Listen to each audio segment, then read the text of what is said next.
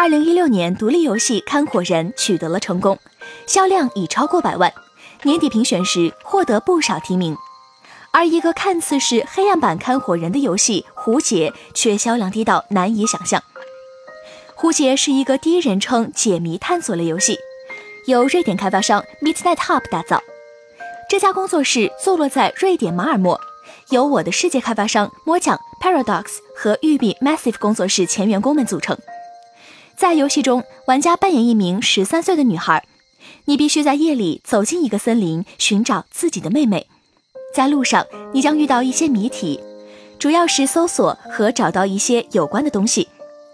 该游戏的首发表现是能想象到的最佳表现。该作登上 Steam 首页长达五天，在 Steam 上有百分之八十九的正面评价，也获得了广泛好评。但是近日，Midnight Hub 工作室的首席执行官 Sarah k a s s o n 在推特上宣布，这家总部位于瑞典马尔默的游戏开发商实际已经关门了。全部五人的团队正在寻找工作。Sarah k a s s o n 称，游戏的总销量比我们任何人预期的都要少。事实上，我们在推特上的粉丝数都要比胡姐的销量要高。目前 k a s s o n 的粉丝少于三千二百人。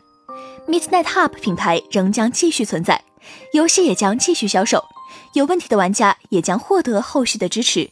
但工作室不再有全职员工。